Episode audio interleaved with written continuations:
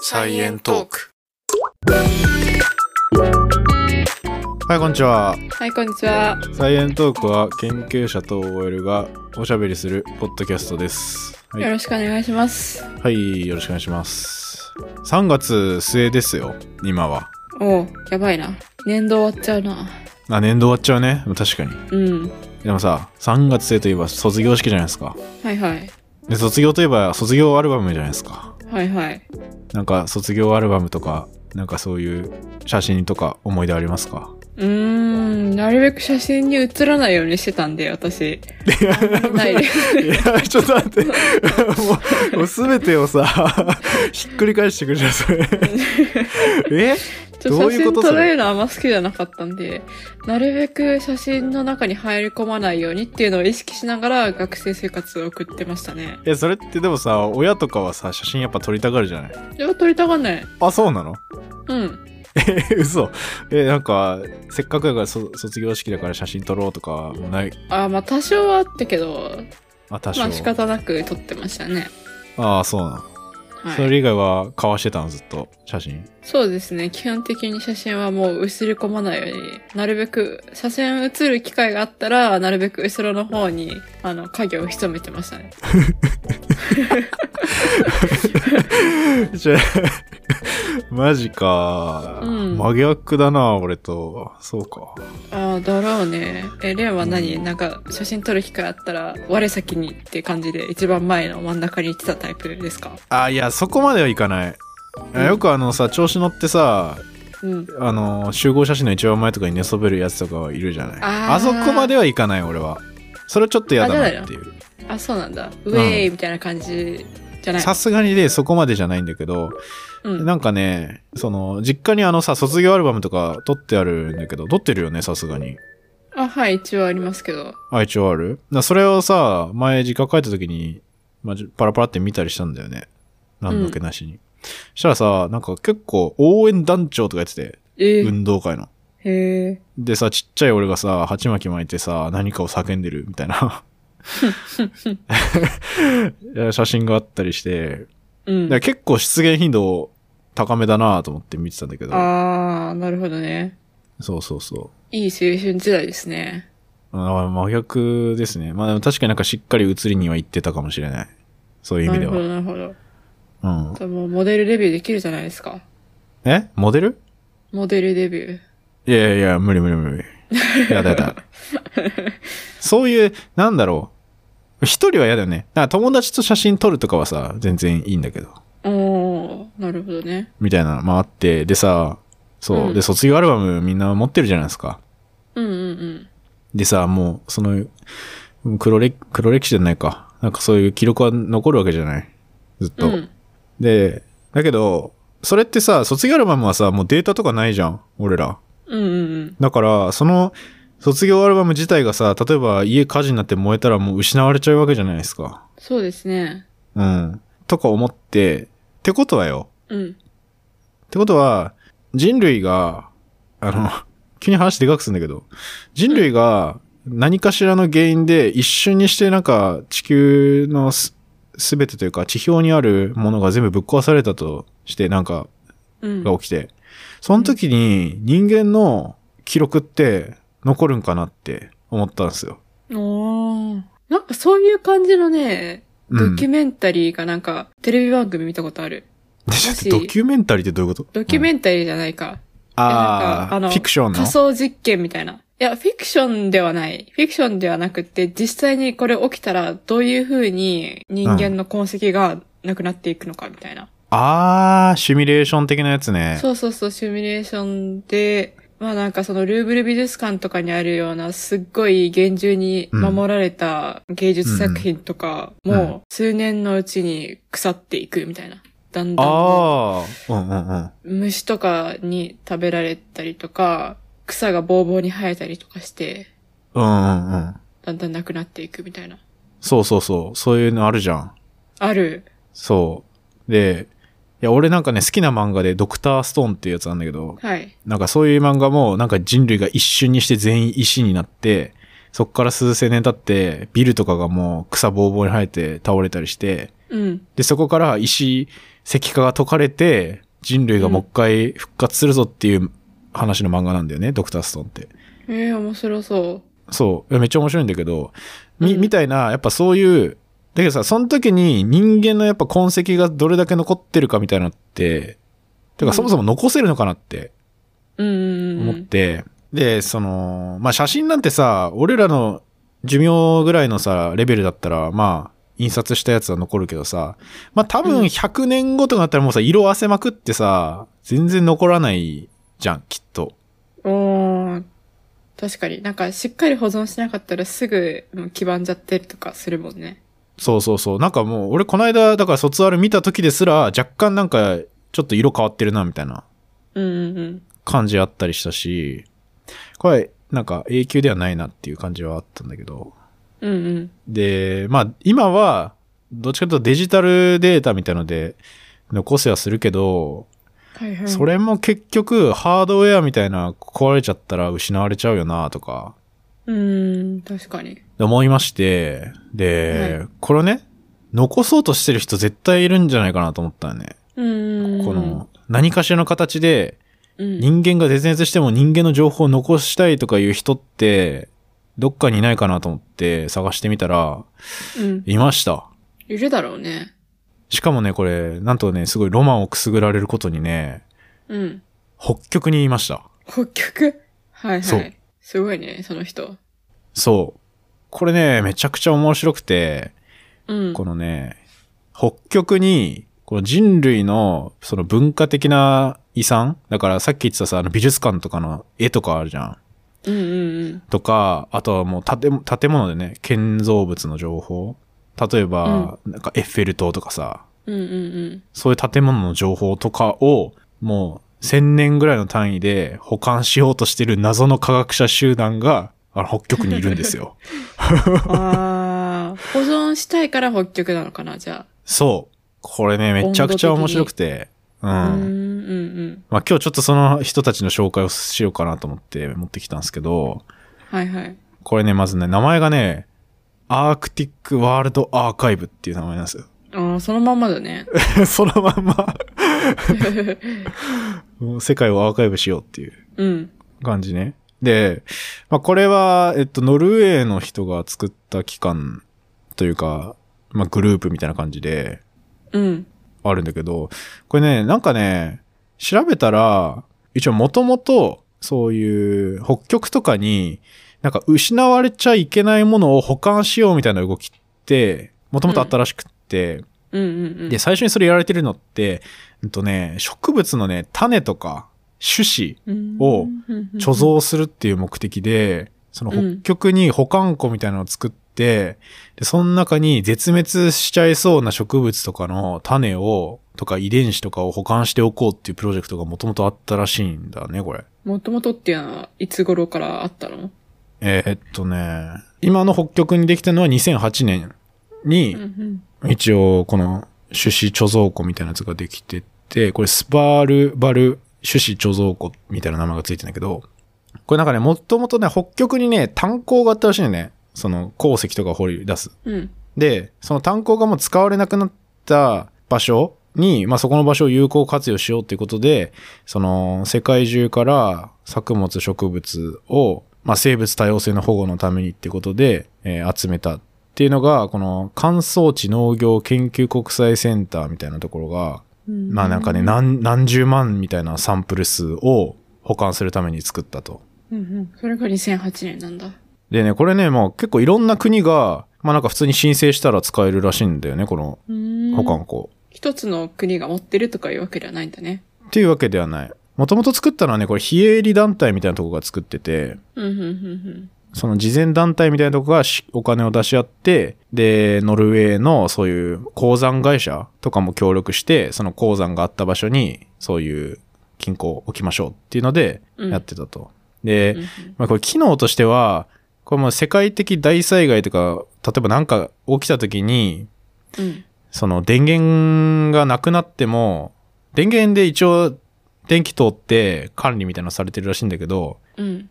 もし何かあって北極の電気が断たれたとしても、200年間は凍結したまま安全が保たれるように設計されてるみたいな、おー、はいはい、はい。そういう施設になってるらしくて。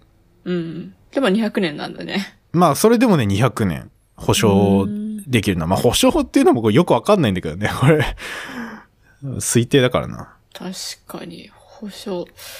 そもそもさ、北極の氷が全部溶けちゃったりしたらさ、保証もできなさそうだなとか思うけど、そういうのは考えてないのかなうん、なんかね、あ、一応場所としては、まあ今さ、うん北極の氷が溶けますとかさ、いろいろなやれてるけど、一応、ちゃんと安定、今安定してる北極圏の永久凍土って言われるところに、うん。まあ一応。応運ばれてはいるらしいんだけど、うんうんうん、まあ正直何起きるかわかんないからね。そうだよね。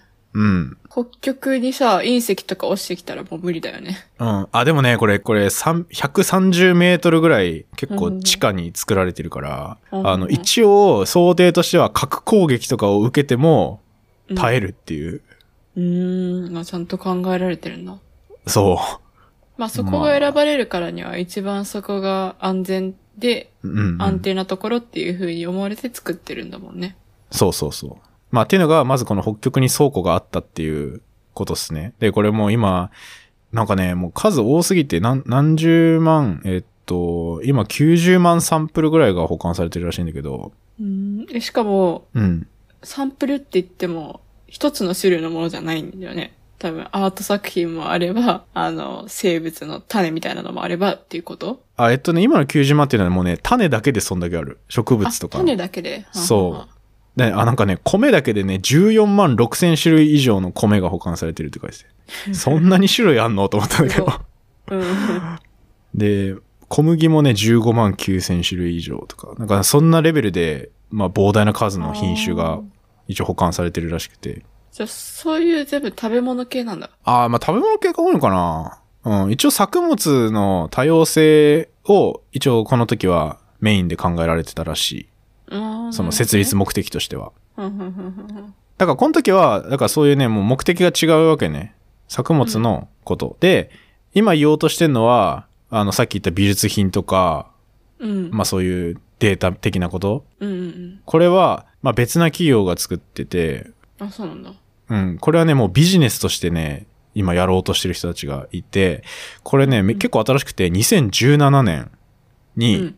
開設した、これピクルっていうノルウェーの会社があるんですけど、うん。これピクルっていうのは、あの、あれですね。あの、そう漬物のピクルスみたいなのあるじゃん。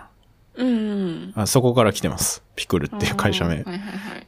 で、この会社がフィルムみたいのを開発してて。まあ、これ結構簡単に読める、光とかで簡単に読めるみたいなフィルムらしいんだけど、うん。これに、もうね、あらゆる PDF とか JPEG とかのデータを、その QR コードみたいなやつに変換して、うん。で、その、めちゃくちゃ密度が高い QR コードみたいなのをこの会社開発してんだけど、うん。をフィルムに焼き付けて、で、それのフィルムを北極の倉庫に保管するっていう会社なんだよね。へえ。 なんだそれはって感じだけど。うん。どういうものを保管してるのえっとね、これ例えば、まあ最初言った美術品、モナリザ的なやつとか、え、モナリザの写真のデータを保存してるってことだよね、じゃそ、。あ。おー。はいはいう画像ファイルみたいなやつをフィルムにしてると。うんだからそれ結構多いみたい。なんかね、文化とかを守りたいみたいのが結構押し出されてて。うん。うん。あとは、その、なんかの建造物、歴史的な建造物とかが、うん。たとえ破壊されても、ここのデータをもう一回見直せば、その建造物をもう一回印刷して作り直せますみたいな。だ からそういうことらしいんだよね。ああ、建造物の作り方的な作り方とか、その見た目とかさ、なるほどね。ちゃんとこういう建物があったっていう証拠を残しておくっていうことらしい。うん、うん、うん、うん。まあそこがさっき言った種子がもともと保管されてたところの、まあ同じようなところにうんデータ用の金庫みたいなやつまた作って、うーん。で、このフィルムのね、成分とかちょっと調べても出てこなかったんだけど、一応ね、この北極って、まあもちろんめちゃくちゃ寒いし、うんあとなんかね、すごい乾燥してるらしくて、うん。永久凍土の奥があって。うんだから結構そういうフィルムを長期保存するのに、まあすごい適した環境であると。うんうんうんで、一応この人たちは、あの、1000年は保管できるって言ってる。あの、電源なしで。なるほどね。千年後にまだ人類が生きてて、うん。 で、このフィルムのプロジェクトが続いてたら、うん。じゃあ定期メンテみたいな感じで、フィルムの交換しなきゃいけないのかな。確かにね、更新するってことだよね。うん。できんのかな ?1000 年後って、でもそういうのも考えてるんじゃないのさすがに。多分考えてたと思うよ。おそらく。まあ、この会社がちゃんと続いてればね。まあ、この会社は、その、私たちの文化とかを後世に残そうとしている会社だから、どうやったら会社の制度を残す、うん。残せるのかみたいな、そういうことも考えてそうだよね。いや、そうそうそうそう。プロジェクトとして。考えてると思うよ。で、しかも意外とそういうデータ保管庫を必要としてるところっていうのも、必要としてるというか、残したいっていうのも、なんか世界中に一応問い合わせが来てるみたいな、があるらしくくて、そう、いろんな国からこういうデータは保管しておきたいみたいな。のでで、それって昔結構戦争とかが起きちゃって、うん。まあ、いろんな文化的なものが破壊されちゃったっていうのを経験してる国とかはいっぱいあるわけじゃない。なるほどね。そういう国はやっぱり、まあちょっと残したいっていうので、そういうデータにして残してもらうみたいな。一応需要あるらしいんだ。うんうんうんあとね、これ面白いなと思ったのが、その、一応デジタルデータで北極の人にピッてデータ送れば保管はできるんだけど、うんうん。うん。で、一回でもフィルムにしたら、もうインターネットにもさ、別に接続してるわけでもないから、うん。なんつうの、一応取り出しの請求もできるみたいなんだけど、うん。それもなんか結構手作業で、なんかフィルムを取り出して、うんで、それを読み込んで、うん。かいデータを返すみたいなのもなんか一応可能は可能らしいんだよね。だからちゃんとスへトレージとしてー、うん保管して、たちゃんと取り出してっていうのもできるみたい。めっちゃ手数料高そうだね。ねえ、これちょ結い、局まで行って、いくらなんだろう、これ。地下300メートルのとこまで行って。うん。高そう。いや、むちゃくちゃ高いよね、きっとこれ。うん。うん。いや、わかんないけど、ちょっと値段までは。だけどね、い今のところそのデータを入れたいですって問い合わせても、今なんか結構順番待ちの状態らしくて。うーん。みんなが恐れてんのかな いや、わからないけどね。いつか、そのデータがなくなっちゃうことを。あ、でも気持ちはわかる。でも確かに今のなんかウクライナの戦争みたいなのあったら、いやうんちょっと文化的な遺産は残しとこうってなりそうだよね。うーん。いや、でもさ、お俺これ思ったのがさ、すごい、北極にさ、そんなネットも遮断されたところにさ、埋められてるわけじゃん。で、もううん本当に仮に人類がさ、バッて滅亡した時にさ、うん。もう一回地球の歴史最初から起き直してさ、うん。新人類が誕生してさ、 北極行って掘ってこれ出てきたらめっちゃ熱くない、熱い。でもそれってさ、千年以上経ってる気がするんだけど。 いや、確かに。いや、1000年以上だったけど、いや、わかんない。どこまでこれが残ってるかわかんないけどさ、まあ少なくとも千年ってことか。少なくとも1000年ってことだ。じゃあもしかしたら1万年後も残ってるかもしれない。もうほんと最悪ケースでそういう地球上でいろんな爆発とか起きまくって地表がまっさらになっても多分この保管庫は残ってるから、 うん。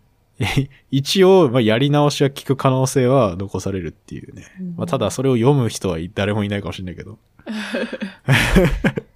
映画みたいだな。そう、これ映画みたい。え、それってさ、文化的な遺産だけじゃなくって、なんうかんパソコンの仕組みとか、そういうのも残ってるんかな。あー、どうだろうね。確かにね。スマホの作り方とか、そういうのさ、ゼロから作り出そうって思ったら結構大変じゃないなんか建造物とかはさ、ある程度、まあ、似せられるような気がするけど、割と単純じゃん。でも、もうなんか、高度な IT 技術とかになるとさ、う普通ん。に考えたら、パッて真似できないじゃん。急に今作れって言われても私ら無理じゃん。できないね。そういうのも全部、うん。こうこうこういう材料を使って、こうこうこういう風に、なんだろうな、なんか、チップ埋め込んで、み たいな。で、こういう風にコード書いて、みたいな、そういう情報も全部埋め込まれてるのかな。いや、それ多分ね、やると思うよ。あの、この人たちが言うには、もう人類が持ってる全てのものをデータ化して、ここに残すって言ってる。ええだからうんもうやってんじゃないかな、今、一生懸命そういう。心強いね。全てをデジタル化するって言ってるから、すべてのもののライブラリーみたいな感じなんか。だ、じゃないすごね、まあこれ本当に新しいところ、会社だから、まあ今まさに作り続けてるんだと思うけど、このフィルムを。い。うーん。いやめちゃくちゃでかい金庫よ、これ。多分、ちょっとサイズまで書いてないけど確か、なんかね、写真とか見たらもう半端なくでかい 金塊に人入って、フィルム入れます、ここに、みたいだって人類の歴史すべてでしょ。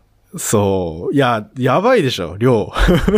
やばいよね。残せんの、本当にっていう感じするんだいけやど。 全部は残せないじゃないさすがに。うん何をもって全部と言ってるのか はあれだけど。わかんない。うん。どこまで全部なのかわかんないけど。だから人間の歴史の情報とかでもだけどさ、残すのも大変じゃん。大変。でもさ、多分そういうのもやりたいじゃん、きっと。うん。なんか、だってさ、今とかってどんどんデータ増えてんじゃん。SNS とかもあるし。そういうようなデータも全部残すとかだったらもうそれは不可能な気がする。 まあまあ確かに。確かに今データ爆発していってるから、まあ全てじゃなくて、だからどれを重要視するかよね、きっと。だよね。例えばなんか教科書に載ってるようなことは絶対に残すとか、うなんか、、うんうんうん、ある程度そういうのはありそうだなってこれ推測してるけど、度。うん。みたいなね。いやでも千年、千年かと思って。すごいね。だって1000年前人間何してた千年前。今2022年だから、1022年。ちょっと1000 1022年に起きたこととかだってちょっと調べてみるか。でもさ、今までのサイエントークの中でさ、結構さ、紀元前500年とか出てきたりしたしたじゃん。うんうんうん。ストローとか。だから結構発達してるよね。まあそれに比べたらね、 めっちゃ戦争してたんじゃないかな。えうっん。と、1000、1000年の初頭だよね。日本、 紫式部が源氏物語書いてるぐらい。ちょこれ、ああ。 1002年だね。それが。いやでも結構発達してるくないまあそれまあまあでも、そこそこ発達はしてるけど、結構世界は戦争まみれだよ、これ。おー。オックスフォード大学できたらこんぐらいなの。すすごごっい。やばいな。やば。え、オックスフォード大学がもしかして世界一古い大学そう。あ、英語あ圏、ー英語圏最古の大学って書いてる。オックスフォード大学。英語圏。世界で一番古いのはもっと別にあるってことか。世界で一番古い大学うん。えっと、世界で最も古い大学はボローニャ大学で、えどこだーっと、あ、1000年代だから、えっとね、ボローニャ大学1088年、ボボローニャ大学で、オックスフォードが1096年。へえ。あ、ボローニャは、えっと、イタリアですね。へえ。 あんまり有名じゃないような気がするけど。いうん。や、私が知らなかっただけかもしれないけど。いや、でもそう考えたら1000年って結構短い気がするの、私だけまあまあ、確かにな。だって人類滅亡して、で、もう一回、その、猿みたいなのから頭のいい人類になるのってさ、相当時間かかるじゃん。うんうんうん。それまで保存できなきゃいけなくないいや、確かにね、意外と来ちゃうか、1000年って。うーん。えちなみにさ、世界で一番古い会社ってどこか知ってるうんまあ多分、言われてもわからない会社かもしれないけど、え、ちょっと待って。じゃあ、いつ頃かは、千、じゃあ、適当だけど1700年代え、でも大学が1000年代にできてんだ よ。企業、企業そんな遅いかああ。え、企業の定義ってまあそう、何をもって企業っていうかわかんないけど、うん。 それこそ一緒に何か作り上げてたら企業になるんだったら、もう農業とか開始した時からうん。企業ができたって言えるのかな。いやでもそれはなんかビジネスじゃないような気がするけど、ああ、そっかそっか。うん。それを作り上げて、ちゃんと利益出してとかさ、うん、誰かに渡してうんっ。てっていうのがあるようなのは。農業割と自自給自足な感じだよね。確かになまあそれを組織的になんかどっかに売ってるとかあったらそうかもしれないけど、でも、それって結構まだ最近までないんじゃないかな。いうこと言っていいですかいいよ、言って。これ実はうん日本にあるんですね。あ、そうなんだ。へえ。で、年代が578年です。えに創業した金剛組っていう建設会社。えー。すごいね。日本なんだ。そうが、世界最古の企業って言われてて、これね、あの神社とかを作ってる建設系なんだよね。うーん。今もあんのあ、今はね、えっと、高松建設グループってとこに、まあもう、吸収されちゃってんだけど、うーん。これだって578年ってさ、これ、聖徳太子の時代ですよ。おー、すごいな。やばいよね。飛鳥時代。やばいな。まあこれちょっと脱線したけど。で、って考えると、確かに1000年経っちゃいそうだなって今ちょっと思い始めたわ。千年すぐ経ちそう。まあでも、その次の千年までの間にもっと技術が発達して、うん。で、さらに長期保存できるような技術をどんどんどんどん開発してってもらって、あやっあた。らいいんじゃないいや、それはね、絶対起きるよね、今後。うん。そう。今使ってるフィルムが正解とは限らないと思うし。まあでもそれが開発されたとしても、うん。この今後何が起きるか全くわからないから、うん。急に隕石とか飛んできてそれに耐えられるかって言ったらわかんないよね。わかんないね。あ、じゃあもう分散保存するんじゃないとりあえず月にも保存しとこうかみたいな。あ、月ね。あ、宇宙に保存しそうだな。確かに。うんうん。一箇所に保存してたらだいぶリスク高いもん。うん。リスク高いね。確かにね、これから人間宇宙に行き始めたら結構宇宙にもそういう保管する場所みたいなの作るだろうね。うんうんうん。 でもさ、宇宙に保管しといてさ、で、うん人類が滅びた時にさ、宇宙に取りに行けるかって言ったらだいぶ。 確かに誰取りに行けるんだよ。 確かに。え、でも逆に考えたら、今度火星とか、またはどっか新たな星に行った時に、うん。私たちが、あの、生まれる前の人類が何か保存しといたものが見つかる可能性もなくはないかもしれない。ああ、そう、あるかもしんないよね。うん。なんかそういう話なんかで見た気がするな。古代人類。自分たちはもしかしたら2世代目なんじゃないかみたいなね。そういう話や。あるよね。大パーツ的なやつがさ、ああ、そうなんだ。そ確かにさ、なんか、宇宙人いる確率とか考えた時にさ、う。うんうん。あの、地球に生物が生まれたのがすっごいリアだったとしたらさ、もしかしたらいるかもしれないけど、今いる可能性ってもしかしたらすごい低いかもしれないよね。うん。なんか、これまでにいて、で、なつ、亡くなって、で、私たちがその後にできたかもしれないよね。そうそうそうそう。その可能性だったらちょっとありそうな気がしてきた。そう。一回めっちゃ発展したけど、うん。絶滅して、その後時間めっちゃ経って全部まっさらな状態になってから、もう一回今の人類が誕生してて、みたいなね。うん。面白い。あるかもしれない。なんかそういうね、大パーツ的なやつ、まあなんかうん結構科学からは、なんかかちょっとオカルト味あったりするやつとかもあるけど、 SF。 SF 的なね。うん。まあでもなんかだからといって、なんだろう、本当かどうかってわかんないし、面白いなと思うけどね、 普通に。面白い。うんそう。で、こうやってさ、1000年ぐらいデータ残しますみたいな言ってる人たちが出てきてるからさ、今。 うんうんうん。俺らの次の世代ももしかしたらね、出てくるかもしれないし。そうだね。いや、ロマンですよ、これ。面白いね。だから、この卒業シーズンに思ったのは、自分の卒アルを、うん。もうめちゃくちゃ残したいと思ったら、このストレージのところに写真のデータを送って、あの、1000年ぐらいは、あの、自分の卒アル保管できますっていう。いやー。 いらないわー。なんか孫の孫の孫の孫のみたいな人が、これひいひいひいひいひいじいちゃんだの卒アルだよみたいな。あー。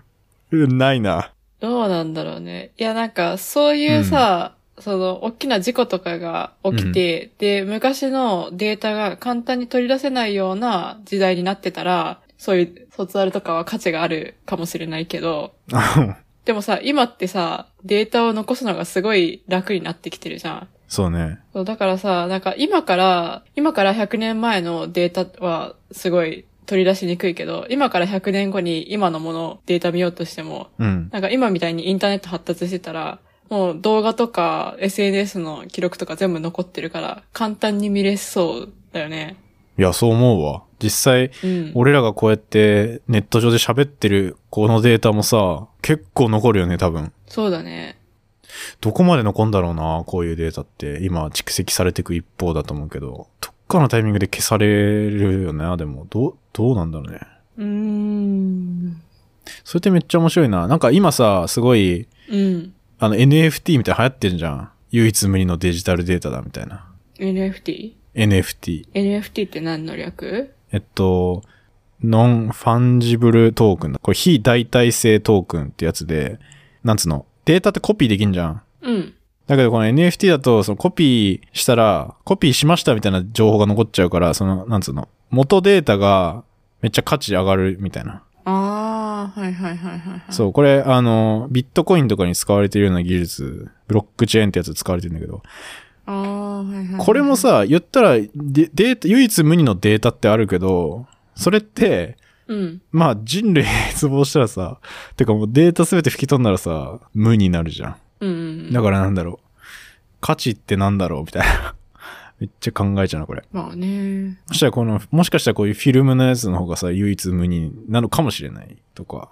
まあわかんない。ちょっとこの NFT はね、もっと仕組みがちょっと複雑だから、あれだけど。うん。でも、北極の倉庫に保管されてるのはモナリザの写真でしょ本物のモナリザじゃないもんね。そうね。だけど、 モナリザが消し飛んだら、もうそれって本物並みの価値にはなりそうじゃん。そうだね。消えたら本物並みの価値になる。だよね。とかね、まあちょっと千年後どうなってるかわかんないですけど、見届けたいけどね、見届けられないなうん。生まれ変わるしかないですね。生まれ変わるしかないですね。うん。うん。まあ悔しいですけど、はい、そこは甘んじて受け入れましょう。まあまあまあまあ。いいんじゃないですかっていうね、うん。はい。もう話したいことは終わりました。あの、卒業アルバムの話です、これ。はい。 だいぶ規模がでっかくなったけどな。そうね。じゃあ最後にちょっと感想、いただいてる感想をちょろって紹介しておりますけど、えっと、あの、Apple Podcast の方にレビュー書いてくれた方がいまして、まあそれ2個ぐらい紹介しますね。おうはい。キノコハウス平本の中の人さん、いつも Twitter でありがとうございます。で、えーありがとうございます。専門分野から日常で気になることまでってことでレンさんとエマさんが取り上げたいテーマ科学的なものから日常生活で気になったことまでを語り合う番組お互いいい意味で遠慮なく意見を言い合ってる雰囲気がとても親近感が湧く難しいテーマもしっかりした調べしてからのトークなのですんなり頭に入ってきますっていう感想をいただいておりますありがとうございますあ。りがとうございます嬉しいですね。親近感湧いてほしいですうん。湧いてほしいっていうか そそういうもんじゃないけどまあ私たちなんか全然遠い感じ、遠い場所にいる感じではないもんね。普通に親近感の塊だと思ってるだけど。 バンどうなの親近感の塊ってそこまでではないんじゃないか塊ではないか。一応知らない人ではあるからなまあまあでも親近感湧いてくれたら嬉しいよねうん。ああ、親近感湧いてほしい。そうちょっと一方通行だからさこれうん。うん。ね交流する場があんまないからねまあレオンは結構ね、ツイッターで交流してるじゃん。うんまあちょっと考えようん。うまあでも交流する場は欲しいっすねそうですねうん。はい。まあ、あともう一個。髪の毛サラサラさんからうん、ゆるく科学を勉強したい人におすすめ。テーマが興味深く、すごく勉強になりますっていうね、コメントもいただいてました。いいね。サラサラなんだ、髪の毛。ありがとうございます。髪の毛サラサラいいっすね。うん。サラサラになりたいです。レンくるくるだもんな。いはい。まあ、くるくるってほどでもないけど、ゆるくるぐらい。や、くるくるでしょ。ゆるくるぐらいでしょ。いやいや、くるくるくるくる。いやいやいやいやいや、アートワークぐらい。結構テンパですよね。くるくるじゃない、ゆるくるだよ。分かった、じゃあ、ゆるくるで。ゆるくるだよ。うん。はい。まあ、そんなことはいいとして。うん。はい、じゃあ終わりますか。あの、こういう感想とかレビューとか非常に励みになっております。はい。というわけで、今週もありがとうございました。ありがとうございました。また次回お会いしましょう。バイバイ。